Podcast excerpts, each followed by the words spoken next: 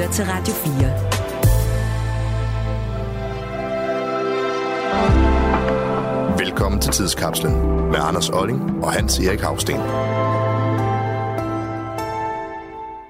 Så er der måske nogen derude, der går og spørger sig selv, kan vide, hvad Valdemar Sejr gik og foretog sig for 800 år siden. 800 år siden præcis, altså i 1224. Det kan vi godt svare på.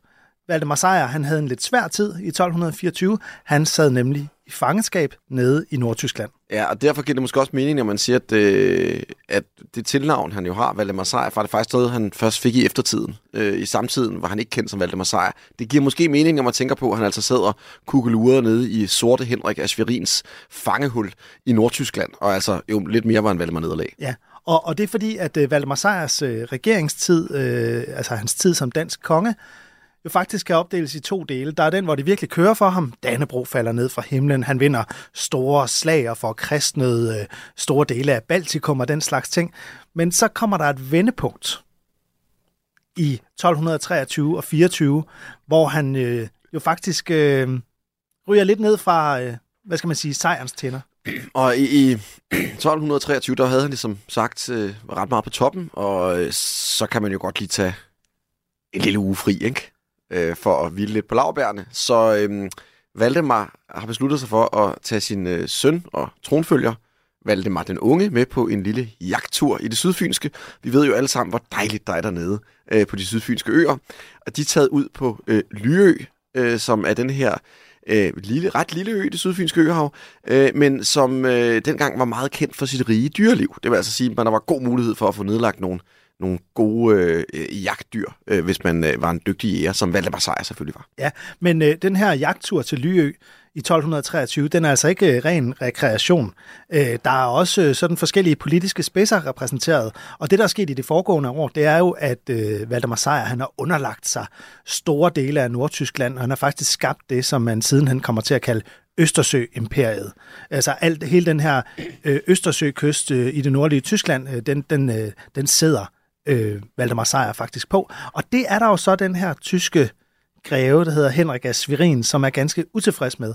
Og han er med på Lyø på den her jagttur, og det han så gør om natten, det er, at han simpelthen øh, kidnapper Valdemar Sejr og sønnen Valdemar den Unge, og tager dem med ned og sætter dem i fangenskab i Nordtyskland. De har formentlig fået lidt at drikke, ikke? og så øh, og lød lidt tumult, og så bliver de her øh, øh, konge, han er faktisk medkonge Valdemar den Unge på det tidspunkt, de bliver simpelthen slæbt ud af teltet, bagbundet, og så i al hast smuglet til Nordtyskland.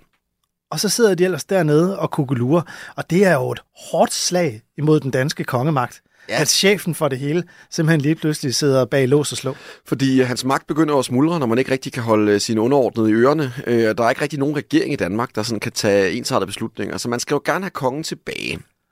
Ja. Problemet er bare, at det, Henrik af Svine har altså ikke tænkt sig at udlevere ham gratis. Og det gør han øh, på trods af, at øh, paven i Rom faktisk brokker sig rigtig meget. Han synes, Valdemar Sejr var en fed fyr, fordi han lavede korstog øh, i den østlige del af Østersøen.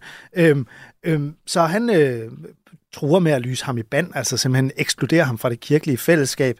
Øh, men efterhånden så bliver man simpelthen nødt til at forhandle. Og man kommer så frem til, at øh, løsesummen den skal lyde på øh, 45.000 mark rent sølv. Og alt det guld, som den netop afdøde dronning Berengaria har haft. Og, øh, og så skal der også øh, gives øh, nogle ridere, som skal, ligesom skal stå til rådighed for Henrik af Svirin og så videre. Ja, han skal, han skal simpelthen give fine øh, dragter til ridere, til 100 ridere samt 100 dyre ridder, øh, rideheste til ridderne. Og de her 45.000 mark, det er altså ikke bare det, der står på, på børneopsparingen øh, hos Valdemar den Unge. Det er faktisk hele rigets finanslov for et år.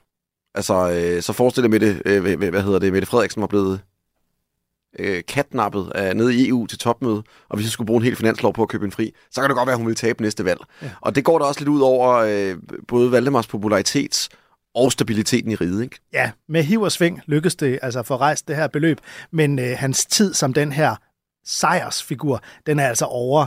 Øh, hans øh, store og mægtige Østersø-imperium, det øh, bliver kraftigt decimeret i de år, der følger.